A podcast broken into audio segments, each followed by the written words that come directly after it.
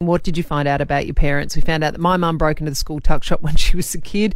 Julia's mum uh, stripped to put her through private school. Manda's parents, um, she found out that their tomato plants weren't tomato plants. Oh, really? I'll leave that with you. Oh. Uh, let's go to Hewitt now. Alicia, what did you find out about your dad?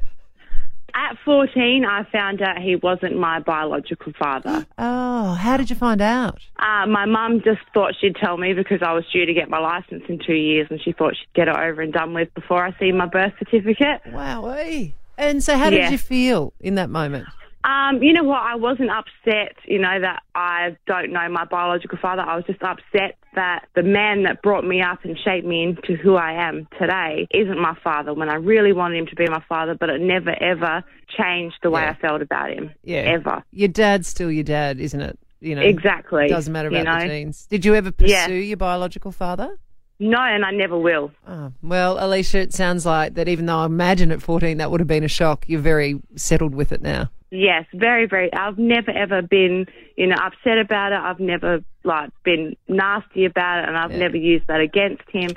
I just love him so much. Oh, The Ali Clark Breakfast Show on Mix 102.3.